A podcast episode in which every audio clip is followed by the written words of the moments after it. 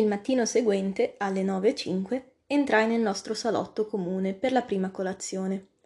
Vedendomi entrare, lui mi accolse con un sorriso raggiante. Ha riposato bene? Si è rimesso da quella terribile traversata? È straordinario, ma stamattina è quasi puntuale. Scusi, ha la cravatta di traverso. Lasci che gliela accomodi. Ho già descritto altrove Hercule Poirot. Un ometto straordinario.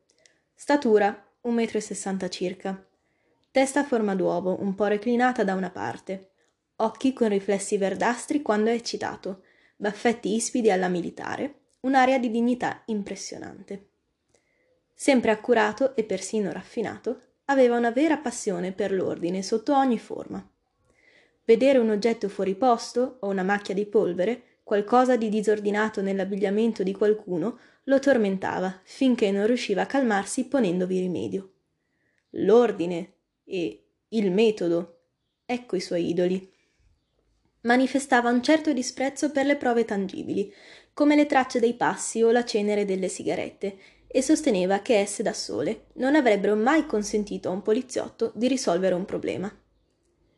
Poi si batteva con la sua testa a uovo e osservava profondamente soddisfatto.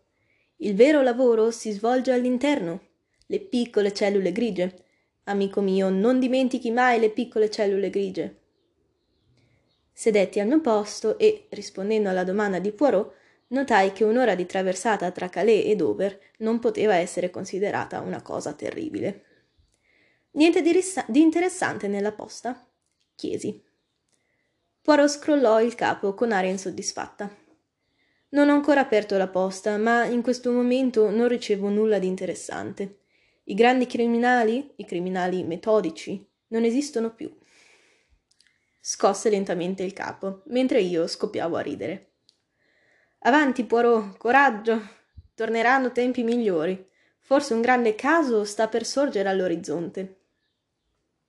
Poirot sorrise e prendendo il piccolo tagliacarte aprì parecchie buste che stavano vicino al suo piatto. Un conto, un altro conto. Ah, Divento spendaccione invecchiando. Ah, un biglietto di Giapp. Bene. Stetti in ascolto perché l'ispettore di Scotland Yard ci aveva più di una volta presentato dei casi interessanti. Mi ringrazia soltanto a modo suo per un piccolo particolare sul caso Abet Ritwith che io ho chiarito per lui. Son felice di essergli stato utile. Continuò a leggere con calma. Mi propongono una conferenza per i Boy Scout, la contessa di Forfanoc mi prega di andarla a trovare, un altro cagnolino perduto sicuramente, e adesso l'ultima. Ah! Alzai gli occhi, notando il cambiamento di tono. Poirot leggeva, attento. Un minuto dopo mi gettò la lettera. Questa è fuori dal comune, mio caro. Legga. La lettera era vergata su una carta che si trova solo all'estero, con una calligrafia decisa e caratteristica. Villa Genevieve, Merlinville-sur-Mer, Francia. Egregio signore, ho bisogno dell'opera di un investigatore e, per ragioni che le spiegherò poi, non desidero rivolgermi alla polizia. Ho sentito parlare di lei da molte persone in un modo tale da essere sicuro non solo della sua capacità, ma anche della sua discrezione. Non voglio trattare i particolari per posta, ma, a causa di un segreto del quale sono a conoscenza, vivo in continuo timore della morte. Sono convinto che il pericolo è imminente e la prego quindi di imbarcarsi per la Francia senza perdere tempo. Le manderò incontro l'automobile a Calais, se vorrà indicarmi telegraficamente l'ora del suo arrivo. Le sarò grato se vorrà sospendere tutto quanto può occuparla in questo momento e dedicarsi unicamente ai miei interessi. Sono disposto a pagare un adeguato compenso. Certo avrò bisogno della sua opera per molto tempo, e sarà forse necessario che si reghi a Santiago, ove ho trascorso molti anni della mia vita. Fisserà lei stesso il suo onorario. Confermandole ancora una volta che il caso è urgentissimo, la prego di credere ai sensi della mia stima. P. Renault. Sotto la firma erano tracciate affrettatamente alcune parole quasi illeggibili. Venga, per amor di Dio. Restituii la lettera. Il mio cuore batteva più in fretta. Finalmente, esclamai, qualcosa di interessante. Sì, è vero, rispose Poirot con aria assorta. Naturalmente ci va, vero? Poirot affermò con l'abituale cenno del capo e diede un'occhiata alla pendola. Il suo viso era molto serio. Il rapido del continente parte alle undici. Non c'è bisogno d'affrettarsi. Abbiamo tutto il tempo e possiamo permetterci di perdere dieci minuti per discuterne. Lei mi accompagna, n'est-ce pas? Ma lei stesso mi ha detto che il suo principale non avrà bisogno dei suoi servigi per qualche settimana. Certamente, ma questo signor Renault insiste sul fatto che si tratta di un affare personalissimo. Niente, niente. Mi incarico io del signor Renault. A proposito, mi sembra di conoscere questo nome. C'è un notissimo milionario sudamericano che si chiama Renault. Mi domando se non sia proprio lui.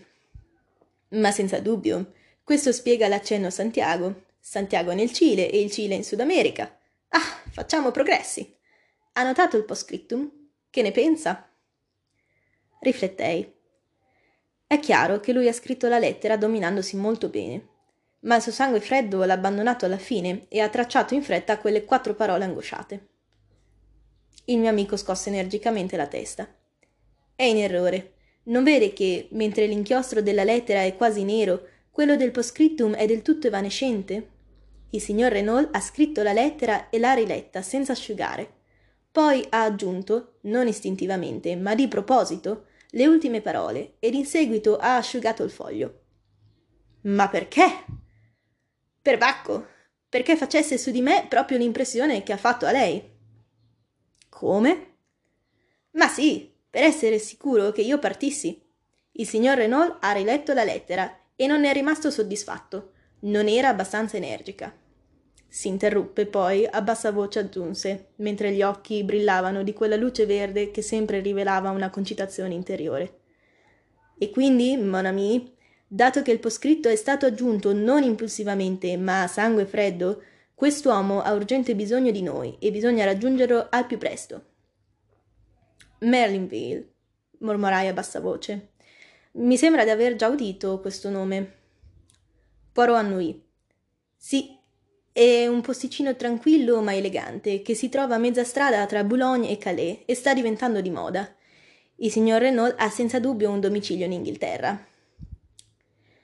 Sì, una casa a Londra, a Rutland Gate, e ho una grande proprietà in campagna, in qualche parte dell'Hertfordshire. Ma so pochissimo di lui perché non conduce una vita molto mondana. Credo che tratti cospicui affari col Sud America, nella City, e che abbia trascorso la maggior parte della sua vita nel Cile e in Argentina. Ebbene, lui stesso ce ne darà i particolari. Andiamo a fare i bagagli, una valigetta per ciascuno e poi un taxi a Victoria Station.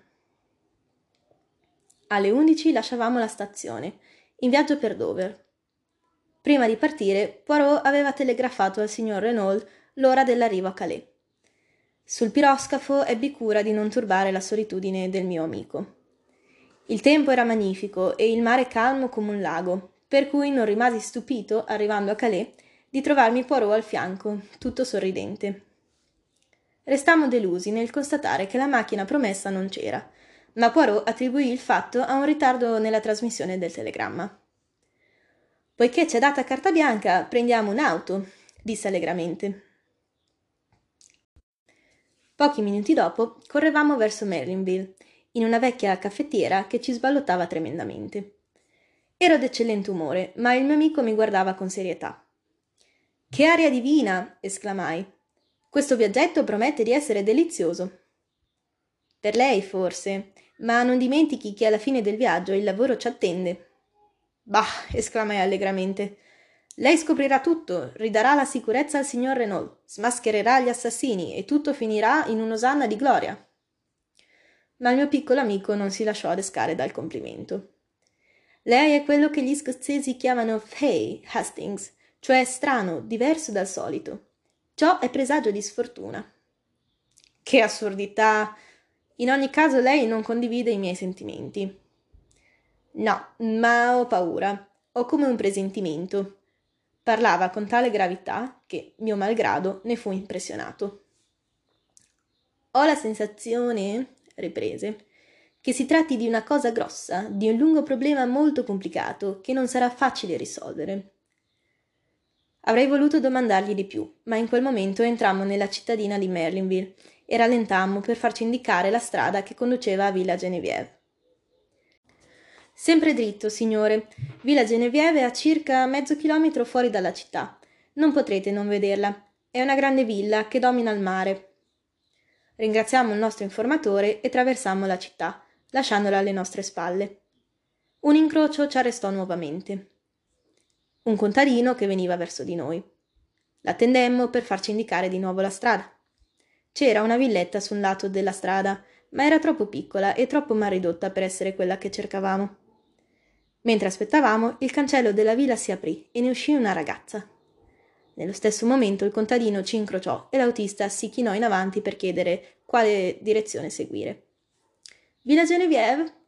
Pochi passi più avanti sulla strada, a destra, signore.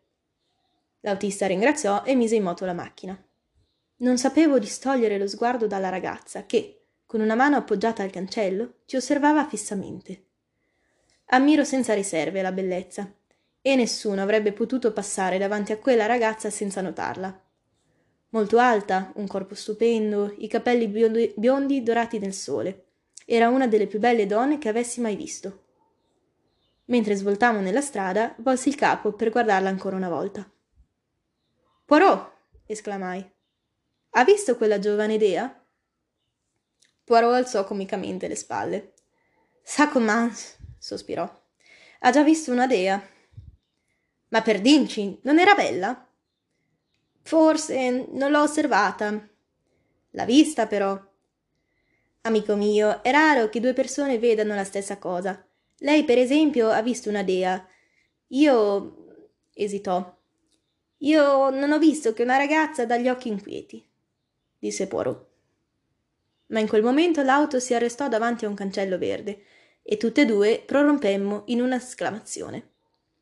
Davanti a esso stava un'imponente guardia, che alzò la mano per vietarci il passo. Proibito l'ingresso, signori. Ma noi vogliamo vedere il signor Renault, esclamai. Abbiamo un appuntamento. È questa la sua villa, vero? Sì, signore, ma. Poirot protese. Ma che cosa?